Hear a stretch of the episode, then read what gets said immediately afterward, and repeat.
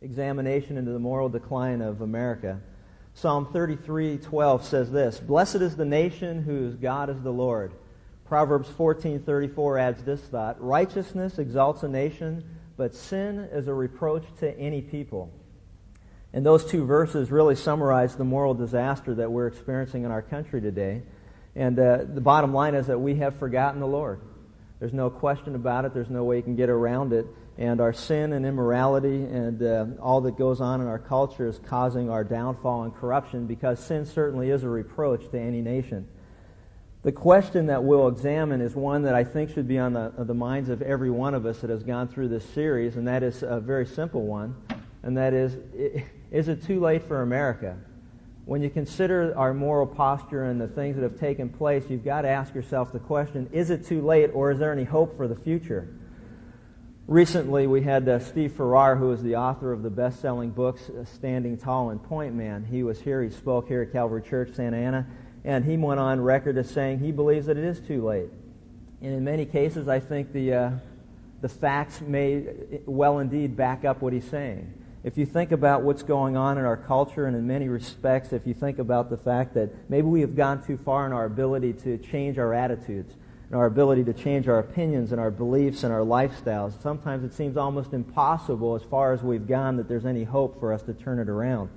If you think about divorce and abortion and adultery and homosexuality and pornography, sexual disease, murder, rape, violence, alcoholism, drug abuse, and the promotion of gambling, all these things are a very strong indictment against the country who has coined on its, uh, who has its, the, on the coins of our nation, we've got in God we trust.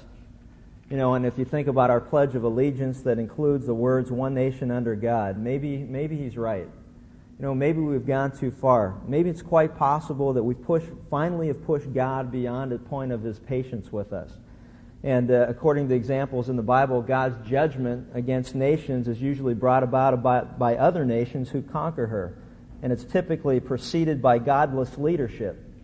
And uh, that's obvious as we consider the moral and righteous character of God that sometimes, you know what, God just gets sick of all of it.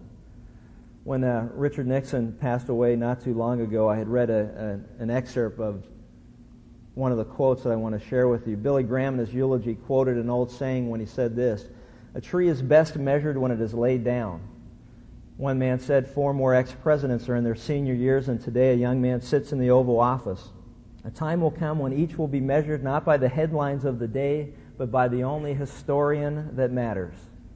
The same judgment will be applied to the rich and to the poor, to the great and the common, and as America seems to stagger toward an abyss, it is a sobering thought indeed. Yet, throughout the history of the world, we also have on record, particularly the history of the nation of Israel, we see numerous examples of times when they seemingly have pushed God to the brink of his patience with them, and yet at the last moment, the 11th hour, they have repented of what they were doing, they have asked for forgiveness, and God has forgiven them, and they have moved forward into a great spiritual revival.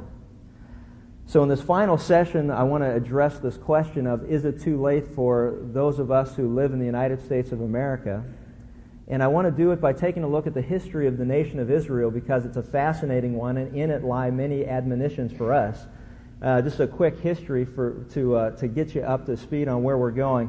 After the United Kingdom of, of Israel was divided, after, after Saul and David and Solomon, the kingdom of Israel was divided into two kingdoms.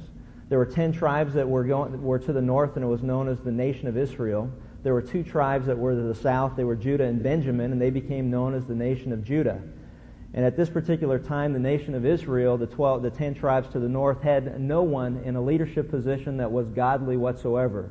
Throughout the Old Testament, we read accounts of every king that ruled the nation of Israel. The ten tribes to the north were evil and did exceedingly wicked in the sight of God. Yet in Judah, the southern tribes, we notice that there are kings that were good and there were kings that were bad. And uh, some were raised up, some were taken down, but there was a mixture. There was good kings, there was bad kings.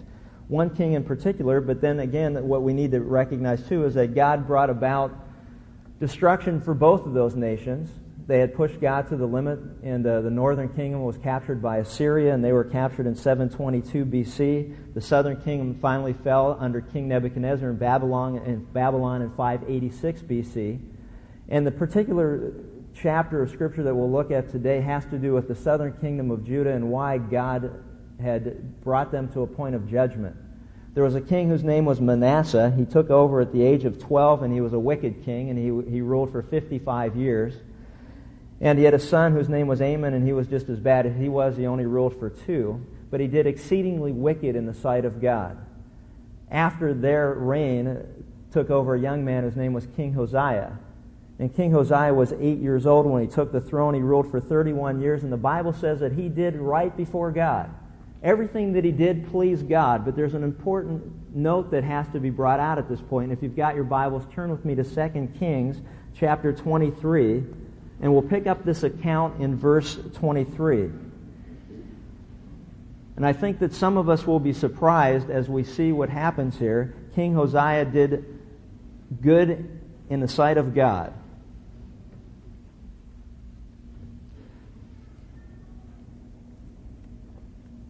It says in verse 24 of chapter 23 of 2 Kings, we read this.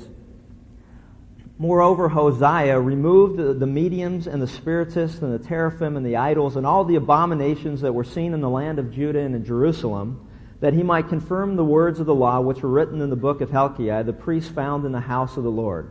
And before him there was no king like him who turned to the Lord with all of his heart, with all of his soul, and with all of his might according to the law of Moses, nor did any like him arise after him. However, the Lord did not turn from the fierceness of his great wrath, with which his anger burned against Judah, because of the provocations with which Manasseh had provoked him. And the Lord said, I will remove Judah also from my sight, as I have removed Israel. And I will cast off Jerusalem, the city which I have chosen, and the temple which I said, My name shall be there. It's important to note a couple of things as we look at God's wrath and his judgment, because here we notice that there was something very special about this young man named Josiah. He did everything that was right according to God. He removed the evil and the wickedness of the society that had preceded him and kings Manasseh and Amon. And yet there's something that we notice about Josiah. He, had a, he was a man that had a heart for God. All of his heart, all of his soul, all of his strength. Every ounce of energy in his body was dedicated to doing the things that were right according to God, and he followed the law to the letter. If God said it, he believed it, and he made sure that he took action upon it, which is good for Josiah, and it was good for the nation. But there was one little side note that's important to notice, and that is this. It says in verse 27, however, or nevertheless. See, nevertheless, it did not matter to God at that point, though it was going to be well for Josiah and it would be well for the people. But the reality of all it is is that God got to the point where He said, I am going to judge you and I am going to do it. Nevertheless, however, and that's critical for us to understand as we look at the judgment of God, and we need to recognize why God judged the nation of Judah because there are some parallels that are so strikingly obvious to me, and I think they will be to you, that we need to look at this and identify it. Because there were five reasons that God judged them. Five reasons that God points out as we'll look at a, a particular passage. And what we need to do is look at what Manasseh did when he was king of Judah what were the things that were going on? What were the things that were happening in that culture and that society at the time? And what did they do that got God so upset to the point where He said, you know what? It doesn't matter now. You've gone past the point of no return. I am still going to enact my wrath and judgment against you. Boy, I tell you what, this is going to be eye opening for a lot of us because as I study this and put it together and see what the Bible says about this, it's shocking sometimes to some of us in our culture, and you'll see why in a moment. We're going to take a look at five reasons that God judged the nation of Judah, and there are five reasons that I believe that God will judge us in the United States of America because God hasn't changed. His moral laws are the same. His character is the same. There's nothing different about God then, and there's nothing different about him today because God is the same yesterday, today, and forever. And the things that were abominations to him that brought about the destruction of Judah are the same abominations to God today that will bring about our destruction as well. They're simple, but if you've got your Bibles, turn back a couple of chapters to chapter 21, and let's look at verses 1 through 16, and we'll identify five reasons that Judah was judged by God. Chapter 21 of 2 Kings, verses 1 through 16. we read this about the reign of Manasseh, the evil king of, of, Judah. Manasseh was 12 years old when he became king. He reigned for 55 years in Jerusalem. And he did evil in the sight of the Lord, according to the abominations of the nations whom the Lord dis- dispossessed before the sons of Israel. For he rebuilt the high places which Hezekiah his father had destroyed. He erected altars for Baal and made an Asherah, as Ahab king of Israel had done and he worshipped all the hosts of heaven and served them. He built altars in the house of the Lord, of which the Lord had said, In Jerusalem I will put my name. For he built altars for all the host of heaven in the two courts of the house of the Lord. And he made his son pass through the fire, practiced witchcraft and used divination, and dealt with mediums and spiritists. He did much evil in the sight of the Lord, provoking God to anger. Then he set the carved image of Asherah that he had made in the house of which the Lord said to David and to his son Solomon, In this house and in Jerusalem, which I have chosen from all the tribes of Israel, I will put my name forever. And I will not make the feet of Israel wander any more from the land which I gave their fathers, if only they observe to do according to all that I have commanded them and according to the law that my servant Moses commanded them. But they did not listen and Manasseh seduced them to evil more than the nations whom the Lord destroyed before the sons of Israel. Now the Lord spoke through his servants the prophets, saying, Because Manasseh king of Judah has done these abominations, having done wickedly more than all the Amorites did who were before him, and he also made Judah sin with his idols, therefore thus says the Lord, the God of Israel, Behold, I am bringing such calamity on Jerusalem and Judah that whoever hears of it, both his ears shall tingle. And I will stretch over Jerusalem the line of Samaria and the plummet of the house of Ahab. And I will wipe Jerusalem as one wipes a dish, wiping it and turning it upside down. And I will abandon the remnant of my inheritance and deliver them into the hand of their enemies, and they shall become as plunder and spoil to their enemies, because they have done evil in my sight, and have been provoking me to anger since the day their fathers came from Egypt, even to this day. Moreover, Manasseh shed very much innocent blood until he had filled Jerusalem from one end to the other, besides his sin with which he had made Judah sin in doing evil in the sight of the Lord. There are five reasons in this passage that God judged the nation of Judah, and we're going to take them one at a time, and I hope you don't miss them because the parallels are too obvious to me, and I think they will be to you. Number one, the first reason that they they were judged by God was because they had forsaken the Lord. The Bible says that they had forsaken the Lord. In 2 Kings 21 20 through 22, we read this that speaking of Amon, he did evil in the eyes of the Lord just as his father had done. He walked in all the ways of his father. He worshiped the idols his father had worshipped. He bowed down to them, and he forsook the Lord, the God of his fathers, and he did not walk in the way of the Lord. The first indictment against Judah that we cannot miss is that they had forsaken as a nation, they had forsaken the Lord their God. They had turned their back on God. They had tried to eliminate his authority in their life, and they walked away from him. In 2 Kings 22, 16, and 17, we see the same thing. This is what the Lord says. I'm going to bring disaster on this place and its people, according to everything written in the book of the king of Judah that has been read, because they have forsaken me. They've burned incense to other gods. They've provoked me to anger by all the idols of their hands that they have made. My anger will burn against this place, and it will not be quenched. They have turned their back on me. They have forgotten who I am. Now, we as a nation have certainly forsaken the Lord. We have tried consistently and persistently to remove God out of our thinking. We have removed him out of our politics. We have taken God and prayer out of our classrooms. We have given in to the persistence of groups like the ACLU, and we're now in the process of removing the Ten Commandments from all of the courthouses across our country. And yet, we remove nativity scenes from public buildings. We have replaced God in our classrooms with the teaching of evolution as if somehow evolution is fact. And, and these pursuits, my friends, as we look at the history of the nation of Judah that led to their downfall, will cost us also very dearly.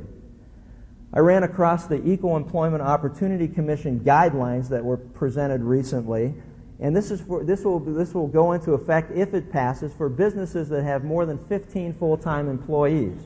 Some of the highlights or lowlights, as they were, are this. You can no longer, if you work in a company of 15 or more people, you can no longer wear a cross around your neck, wrist, or anything, any openly visible part of your body. You cannot wear a yarmulke, which is a Jewish tradition that covers their heads. Orthodox Jews wear them seven days a week. You will not be able to display a picture of Jesus on an office desk or a wall. You will not wear a t-shirt, hat, or any other clothing that has any kind of religious symbol emblazoned on it or phrasing of any sort. You will not be able to display a Bible or other religious book on your desk or anywhere that's openly visible to anyone who would come into your office that it may offend. You will no longer, as a company, host Christmas, Hanukkah, Thanksgiving, or Easter celebrations, parties, or picnics, or any other event that has any focus on Christ, God, or religious connotation. As we go through it, you'll, you'll see that you cannot witness, obviously, the gospel, sharing your faith. You will not be able to speak to fellow employees about religion. There will no be, not be any nativity scenes displayed. Uh, you will not be allowed to invite a, a colleague, an employee, to t- synagogue, church, or temple, or any other place of worship. There will no longer be prayer breakfasts in any cities across the country. You will not be able to have a conversation about religion or religious groups. Uh, you will no longer be able to serve pork or only beef at a company Fourth of July picnic. You cannot tell a joke. You will not give an employee a birthday card, holiday card, get well card, greeting card, or plaque which includes any type of religious reference. You will no longer pray in your workplace. You will no longer host a Bible study on company premises. You will no longer have a uniform or company uniform or apparel that has any type of religious significance whatsoever. You will not be able to put a little fish sign on any of your advertisements in the yellow pages or in the newspapers. Madalyn Murray O'Hair's organization, American Atheists, has issued a press release about the proposed guidelines. It includes this statement Religion is, or ought to be, a private matter. Even with eight hours of employment per day, religious people still have 16 hours of time each day to perform religious obligations and are therefore under no real restriction. Activities related to religion of any employee should be anathema in any places of employment, government, or private. The statement concludes the right to freedom from religion must be guarded by this regulatory agency, the Equal Employment Opportunity Commission. Well, folks, God won't put up with it. We may roll over, we may play dead. But I'll tell you what, through the prophet, the mouth of the prophet Jeremiah, God continually warned the people about the day that they would be judged when they forsake the Lord and they turn from him. Forsaking the Lord violates the greatest commandment, which is that we would have no other gods before Him. And if you stop and think about loving God with all of your heart, your mind, your soul, and strength, as King Josiah did, what a tragedy it is in a country that gets to the point where now we have to protect from freedom from religion. God says that I will judge the nation that forsakes the Lord. Number two, as we look at why God judged the Manasseh and he judged the nation of Judah, was because they followed occultic practices and satanic methods. If you look and notice what it says in 2 Kings here, chapter 21, verse 6, we read, speaking of Manasseh, he sacrificed his own son in the fire. He practiced sorcery and divination and consulted mediums and spiritists. He did much evil in the eyes of the Lord and he provoked God to anger. The Bible teaches that King Manasseh practiced, used, and consulted with occultists. He was into astrology and spiritists and mediums and all sorts of occultic practices. He took his own son and he offered up to a false god by burning him to death. The Bible says that it provoked the Lord to anger. And if you recall from our, our session last week, those who practiced such things according to the Bible were worthy of death according to the law. Today we've got New Age material that's at the top of bestseller book lists in, in major bookstores across the country. We got lists with the New Age movement creating a monster of occultic practices and beliefs. We hear of so-called beyond death or near-death experiences, white light and warmth, people that seek out channelers to get in touch with spirit beings. We see psychic hotlines and infomercials. And all these things are just new names for an old pagan practice, and God still finds such things to be an abomination to God, and it's worthy of his wrath and it's worthy of judgment. There's another little tidbit that I want to throw out here, and it's called religious tolerance. See, what's happening is, is what Manasseh did was he tolerated the false religions of the people of the nations that had surrounded Israel. He said, well, you know what? Who are we to say that we're right? So what we're going to do is we're going to be tolerant and open to everybody's belief and everybody's God, no matter what kind of God it is and no matter what you believe. We need to be open to all of it because after all, America is a melting pot of the world. And so we're going to be open to and tolerate every type of religion that there is. Because there can't just be one truth. There must be multiple truths if there's truth at all in a world of moral relativism. So there probably isn't any truth anyway. So how can we be right and you be wrong? And yet we've got religions that are in this country that are in direct opposition to one another. They violate one another and yet we're to be tolerant of one another as if there isn't a right answer. Jesus says that I am the way, I am the truth, and there is no other truth. There's only one way to get to heaven, and it's through me. There's only one truth. There's only one God. And the God of Abraham, Isaac, and Jacob made it clear throughout his word when he said, Know this, O Israel, and you better remember it. There is only one God, for I am the Lord your God. The greatest commandment, number one, is, And you will have no other gods before me. Religious tolerance that allows us to set aside truth for the sake of accommodation is not pleasing to God at all. Because what we're doing is we're allowing deceit and error to creep into our culture to the point where those who do not believe in the God of Isaac, Abraham, and Jacob, those who do not put their faith and trust in Jesus Christ as a provision for their sins, the Bible says that they will be lost for all of eternity. And what we've got to do as Christian people is step aside and say, we'll tolerate that. We'll allow you to go to hell. We won't say anything to you because we don't want to offend you. And we certainly don't want to get fined and imprisoned for it. So you just believe whatever it is that you want to believe. But the problem problem was when you tolerate or allow evil or, or lies and deception to creep into a society, you begin to become just like they are. God says, don't be deceived. Bad company corrupts good morals. You will be just like them. That was the indictment against Judah. They began to do everything that God told them not to do. Why? All in the name of religious tolerance. We're going to allow you to do what you want to do. And you know what? We'll even show you we're good sports. We'll start to do some of the things ourselves. God says you don't be deceived by any of that because God will judge us for it. There's no way you can get around it. Number three, as we take a look at what Manasseh did, 2 Kings 21 16 says this Moreover, Manasseh also shed so much innocent blood that he filled Jerusalem from one end to the other, besides the sin that he had caused Judah to commit, so that they did evil in the eyes of the Lord. 2 Kings 24, 3 and 4 says, Surely these things happened to Judah according to the Lord's command, in order to remove them from his presence because of the sins of Manasseh and all that he had done, including the shedding of innocent blood. For he had filled Jerusalem with innocent blood, and the Lord was not willing to forgive. I hope that you are gaining a new appreciation and understanding of God. Because we cannot, as individuals or collectively as a nation, flaunt sin in the face of God and expect Him to forgive and forget when we get good and ready to ask for His forgiveness. When we decide we will sin no more and ask God for forgiveness, though the Bible says if we confess our sins, He's faithful and just to forgive it, but you got to understand something about the moral character of God. Don't be deceived. What you sow, you shall also reap. You cannot flaunt sin in the face of God and think you're going to get away with it. What this is teaching all of us is that there is a price to be paid for our sin and rebellion before God. God said, yeah, you can confess your sin and I'll forgive you, but you know what? Sin always enacts judgment of God. You're going to pay a price. And what he said was, because of the shedding of innocent blood, I'm unwilling to forgive you. I'm not going to forgive you. You're going to be judged for it. The shedding of innocent blood, I hope that you don't miss the parallel here, but over the last 20 to 30 years in our country, we have murdered 25 million unborn children, all in the name of pro choice or whatever it is. You, as a woman, can kill your own child, but if somebody else injures or harms you, we'll still hold them guilty of manslaughter for the death of your unborn child. We've got to be able to confront the, the, the illogical and unreasonable arguments of our culture. For those who don't believe in the Bible or don't understand it, we've got to be able to say, does that make any sense to you? Our family is babysitting. We've got a, a couple that plays on the, on the Rams that had to go out of town, and, uh, and they're, they had twin daughters, and they were born, and they were under one pound when they were born.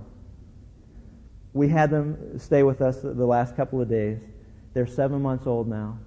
And as I held them, and as we held them, and as our family looked at them, and we began to understand, there is no way in the world that anybody could tell me that that person was not a child, that that person was not a human being, that that person was not made in the image and created in the image and likeness of God, that that one pound baby that fit in the palm of, of, of her dad's hand when she was born was not created by God. You can't tell me that. There's no one that could tell me that. And as you look at what the, God has to say about the shedding of innocent blood, God will not tolerate it. And we should not either. This is unbelievable when you think about it. You can't help but think about the Holocaust that's occurring not only in our country, but in the world. An article in the LA Times yesterday said an estimated 25 million abortions are performed annually. Annually. And in many countries where contraceptives are not widely available, a woman may undergo the procedure seven or eight times. Is there, is there forgiveness to the person who makes a mistake and, and, and commits an act of abortion? Absolutely. And we can't lose sight of that. Please don't lose sight of what I'm saying. But we need to recognize it collectively as a nation that supports that type of atrocity and Holocaust that God is looking upon that and He's saying it's an abomination to me. And you better do something about it. And you better stop it. Because if I'm not at the point where you push me past my patience, I may be shortly, and all of you will be affected by it. We need to understand that. We need to recognize the character of God. And I think a lot of us have a real identity crisis when it comes to understanding who God is, which, by the way, September 18th, a new series that we'll start will be Knowing God that'll focus on the attributes of God. We need to have a better and clearer picture of who God is because it'll affect the way that we live our lives. Number four, they were also guilty of fulfilling sexual desires outside of marriage. 2 Kings 21 9 says, But the people didn't listen, and Manasseh led them astray. And the New American Standard said that, that Manasseh seduced them into doing the things that the rest of the nations around them were doing. That he led them astray so they did more evil in the nations that the Lord had destroyed before the Israelites. He's saying, here's Manasseh, and they're, and they're, they're committing all forms of sexual immorality. The nation of Israel, God's people, they were, they were worse than all the non-believing nations around them. They were, they were committing acts that even godless nations weren't doing. And sometimes I wonder as Christians if we develop a mindset that says we can do anything that we want to do because we can ask for forgiveness and God will forgive us. Romans 6, the whole argument that the Romans had was that, you know, we can continue to sin because then we can experience the grace of God and the forgiveness of God. And I can do whatever I want to do. I had one gal come up to me last week and said, Do you have any tapes or anything available that I can give to a young man who just became a Christian because he's struggling with having sex outside of marriage? And he's saying, What does the Bible say? Well, the Bible clearly teaches that you can't do that. And as she shared that with him, he said, Well, you know, can you share some passages or verses or whatever? And she didn't have any off the top of her head, but said, I'll get that information, but I know the Bible teaches that. And you know what his final line was? Well, I guess I'll just have to come to my own conclusions in that area. Excuse me. Yeah, you will come to your own conclusions, but it's not changing the truth. You can continue to do whatever it is that you want to do, but God isn't changing what truth is. If he says it's sin, it's sin. And if he says you'll be judged for sin, you'll be judged for sin. And there'll be consequences for it. It's not like you can decide which ones you're going to obey and which ones you aren't going to obey. And sometimes as Christians, we get into this mindset that we can do whatever we want to do because we've been forgiven by God and we can just ask for forgiveness again. And guess what? There's no price to pay. It's great. It's great to be a Christian. Great to know I'm going to heaven and great to know I can do anything I want to do and that God will forgive me anytime I ask for forgiveness. And it's also foolishness to have that kind of a mindset. Payday one day. Says that he also tore down in 2 Kings, 20, 2 Kings 23 7, he also tore down the quarters of the male shrine prostitutes which were in the temple of the Lord and where women did weaving for Asherah. What he's saying was, here's an example where they were committing homosexual acts in the temple of God. They encourage prostitution. They encourage homosexuality. They encourage sexual behavior. Whatever floats your boat. You know? Whatever makes you happy. Because who are we to judge? Who are we to tell you what's right? Who are we to tell you what's wrong? You do whatever you want to do. We'll be tolerant. We'll be open-minded. Hey, we are the world. We are the people. Let's all hold hands and sing kumbaya. You know, whatever it is. No, you see what I'm saying? This is exactly the mentality that we have in our nation today, that we no longer have absolute truth. Whatever is relative morally to you, and that's okay with you, as long as you don't hurt me, as long as you don't step over the line and somehow or another uh, influence me or, or, or, or upset me in some way, then you do whatever you want to do. That's nuts. That's wrong. And God will judge us for it. We have to be a voice in the wilderness. We have to be light here on earth. We've got to be salt. That's our purpose. That's our job. That's the reason we're here. We've got to be those who God uses to restrain evil in society. We've got to be visible before the world that we live in. And we've got to be able to say, this is wrong before Almighty God. That God is God. And He does have absolute truth. And these things are wrong before God. And the last reason that we'll be judged is for failing to respond to God's warnings. God is patient. God warns us over and over again. Second Chronicles is the last book in the chronological order of the, of the Hebrew Bible. In this particular passage, it records the destruction of Judah by Babylon. In Second Chronicles 36, 15 through 16, we read this. The Lord, the God of their fathers, sent word to them through his messengers again and again, because he had pity on his people and on his dwelling place. But they mocked God's messengers. They despised his words and scoffed at his prophets until the wrath of the Lord was aroused against his people and there was no remedy. You see that? God is patient. God is long suffering. God tolerates many things in our life that sometimes, frankly, that we don't even tolerate with one another. God is long suffering. And he said that I continually sent messengers to you, warning you over and over again about the things that you were doing. And you know what you did? You mocked them, you laughed at them, and in fact, what Manasseh did, according to Jewish tradition, was he took the prophet Isaiah and he put him in a log and he sawed his body in two. He said, You're going to cramp our style by telling us what we're doing is wrong? Well, I've got a little trick for you and he stuck him in a hollowed out log and he sawed his body in two. And you can read about it in Hebrews chapter 11. God sent warning messengers to them and he rejected, and they rejected his messages and they told him to hit the road. We're going to do what we want to do. My concern is, is that we as the people of God are the messengers of God that hold his truth. My concern is not that we will be rejected by our culture, because we certainly will.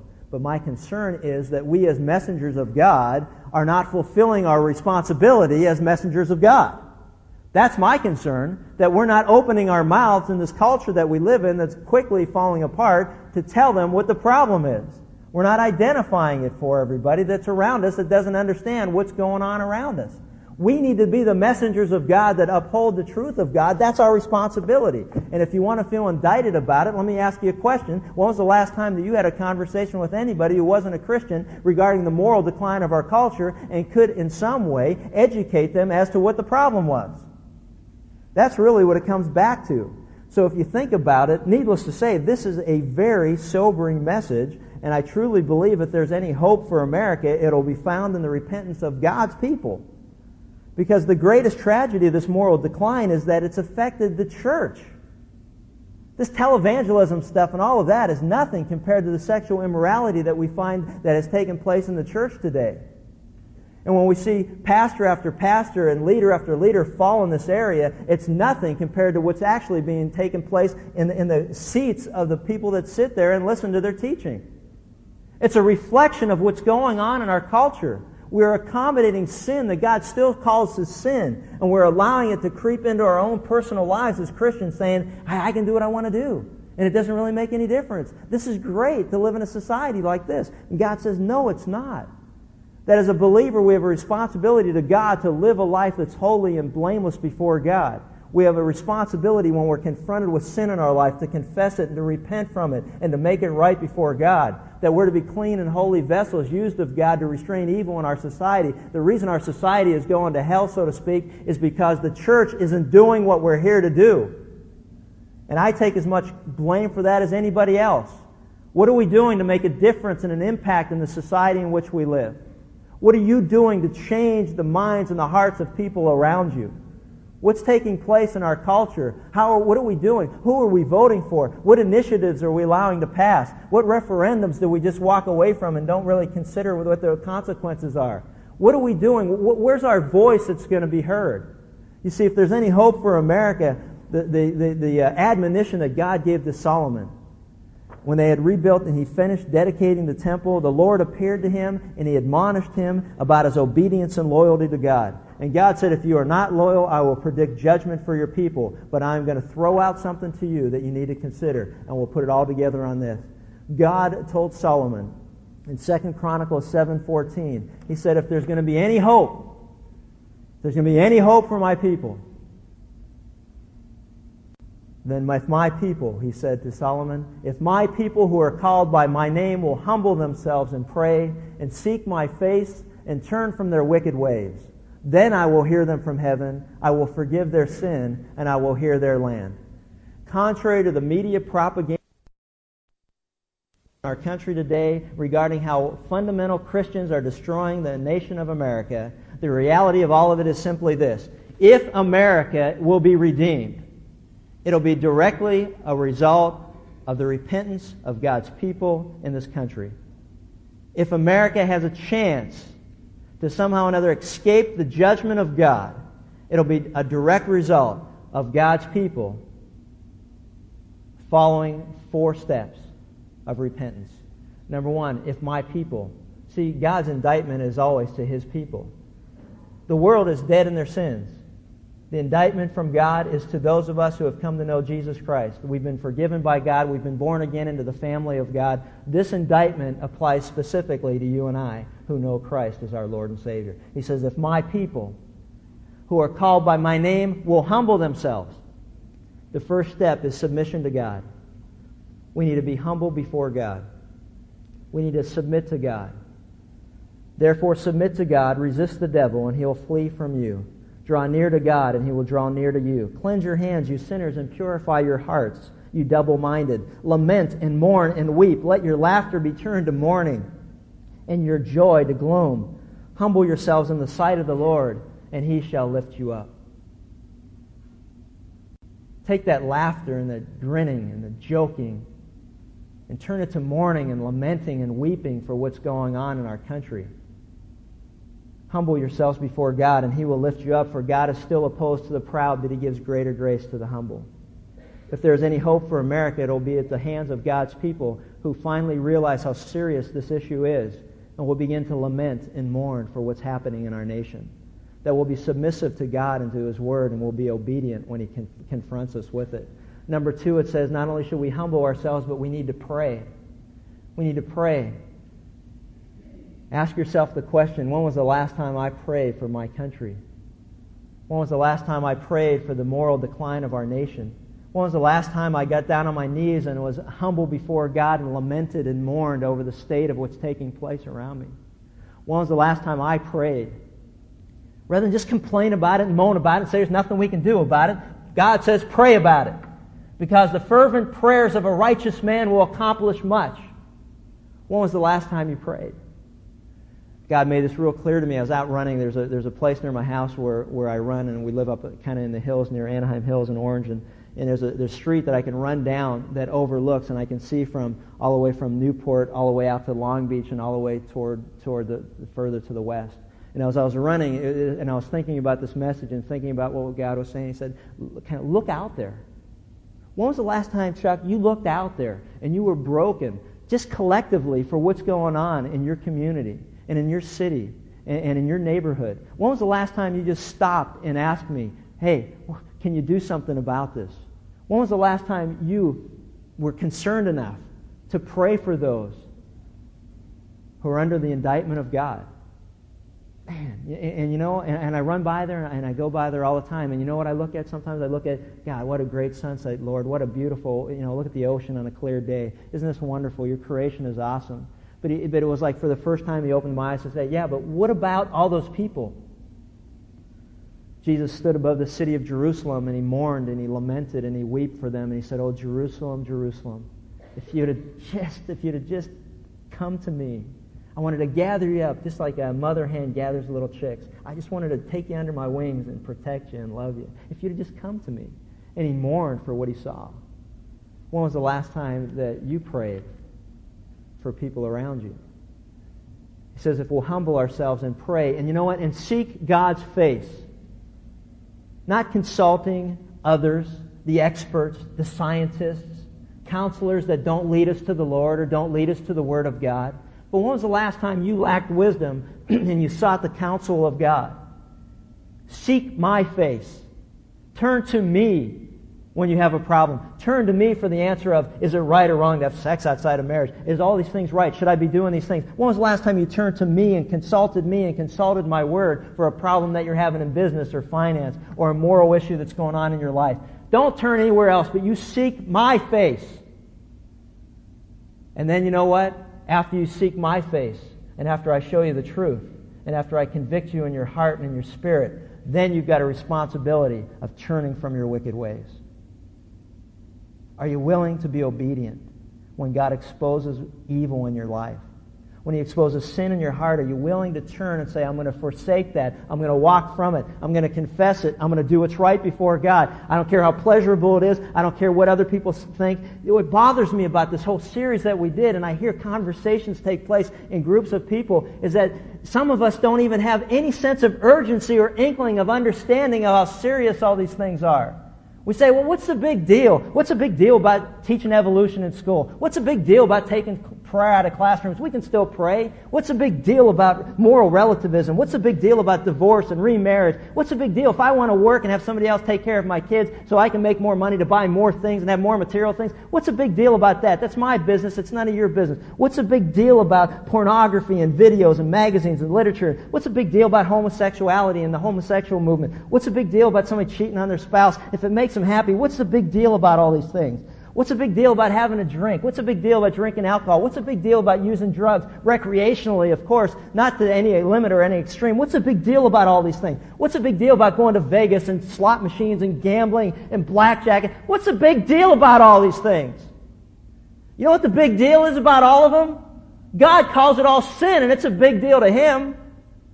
And if the Spirit of God is living within you, it should be a big deal to you too. Maybe we need to turn the joy and the laughter into lamenting and mourning. For we too have succumbed to the cultural pressures of our day and we become just like everybody around us. Because we don't want to be different. We want to be accepted and loved by everybody. But woe to you when men say good about you at the expense of God saying good, well done, my good and faithful servant. What's the big deal? It is a big deal. And I hope that we begin to understand how big a deal it really is because it brought about the destruction of Judah and they were carried away into Babylon and, and it was a big deal to them. And they were probably thinking the whole time they were marching in chains, I don't know what the big deal was. Well, I can kind of get a feel for it. A wonderful message of hope through all of this. One of the most amazing, amazing things about the forgiveness of God is that as evil as King Manasseh was, and as everything that he did brought about the destruction of Judah and the judgment of God, do you know what's an amazing story? That Manasseh, in the midst of all of it, found salvation in the God of Israel. That Manasseh as an individual, in 2 Chronicles 33, 12, 13, we read this. When Manasseh was in affliction, he implored the Lord his God, and he humbled himself greatly before the God of his fathers, and he prayed to him. And he received his entreaty, he heard his supplication, and he brought him back to Jerusalem into his kingdom. And Manasseh knew that the Lord was God. Is God good or what? Is that awesome or what? The most amazing thing through all of this is that Manasseh found salvation in the Lord God, even though what he did directly led to the judgment of God on the nation of Israel. I don't know if it's too late for America. I have no idea. But I do know this that in the midst of all of this, is that we as individuals can find salvation in God. You've got to ask yourself the question if you die today, do you know for sure, beyond a shadow of a doubt, that you'd go to heaven and be in the presence of the Lord? See, because if you don't, God is saying that salvation is at your door and it's knocking today. The Bible says that there's no other name under heaven by which we must be saved. The Philippian jailer said, Sirs, what must we do to be saved before God? He said, Believe on the Lord Jesus Christ, and you shall be saved. You see, as we go through this, this history of the people of God and their rebellion before God, God still loves individuals. God still salvages people out of the midst of the rubble. And yet God is still God, and He still accomplishes His purposes. He is still holy. He is still righteous. He still judges sin, and yet He does not lose sight of the sinner in light of His judgment and His moral character. The question as you go through this, you've got to ask, if we confess our sins, God is faithful and just to forgive us our sins and cleanse us from all unrighteousness. Folks, I know with, I just know that there's three groups of people that are represented in this audience. The first one is those who don't know if they died today, whether they'd go to heaven or not.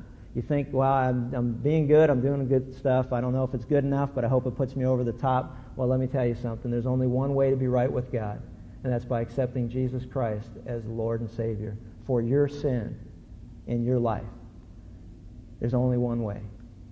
There's a second group, and that's those who have come to know Christ that have tolerated for a long time the things that are going on in our culture. And the Bible says to you and I, if we confess our sins, God is faithful and He's just to forgive us our sins. But if means we must agree with God that what He's saying is true. We must repent and turn from it. We must be willing to give it up. For if there is no repentance, there is no forgiveness. And we need to understand that. We've got to be willing to turn around. And the third group, I would hope, is every one of us who want to be used by God in our culture to try to, in any way possible, save off the judgment of God against the United States of America. You're in one of those three categories, and maybe the last two. And I'm going to challenge you to consider what was said. I'm going to challenge you to examine your own hearts to see what God has to say for you. Because, hey, if the light isn't doing what it's supposed to do, and the salt's not salty anymore, then there's no good purpose for it still to be here in this earth. And we need to understand that. Let's pray. Father, we just thank you for this opportunity to get together, to look at the judgment of Judah and realize that we too are guilty of so many of the same things, if not all of them. God, I just pray for those that are here that do not know you in a personal way, that don't have a clue that if they died today, what would happen to them, that you would reveal yourself and make yourself very real to them. God, help them to see that it's sin that'll keep them from heaven and that the only provision for sin, you've made it yourself when you sent your Son into this world to die for that sin. The Bible says, For God so loved the world that he sent his only begotten Son into the world, that whoever would believe in him would not perish but have eternal life. The Bible tells us if we confess with our mouth that Jesus is Lord and believe in our heart that God raised him from the dead, that we will be saved. God, I just pray that those who don't know you would do that today. Father, I just pray for all of us that have come to know you, can call ourselves a child of God based on the authority of your word, that we would no longer tolerate sin in our life, that we would confess it before you, that we would repent from it, that we would walk from it, and that we would become clean vessels that could make some type of difference in the world that we live in. God, we're just grateful that you tell us that if your people who are called by your name will humble themselves and pray and seek your face and turn from their wicked ways. We just praise you that you tell us that you hear us from heaven, that you forgive us our sin, and that you'll forgive our land. God, help us to see that, to sense that, and to be used by you to be instruments of righteousness in our world. And we just thank you and praise you in Jesus' name. Amen.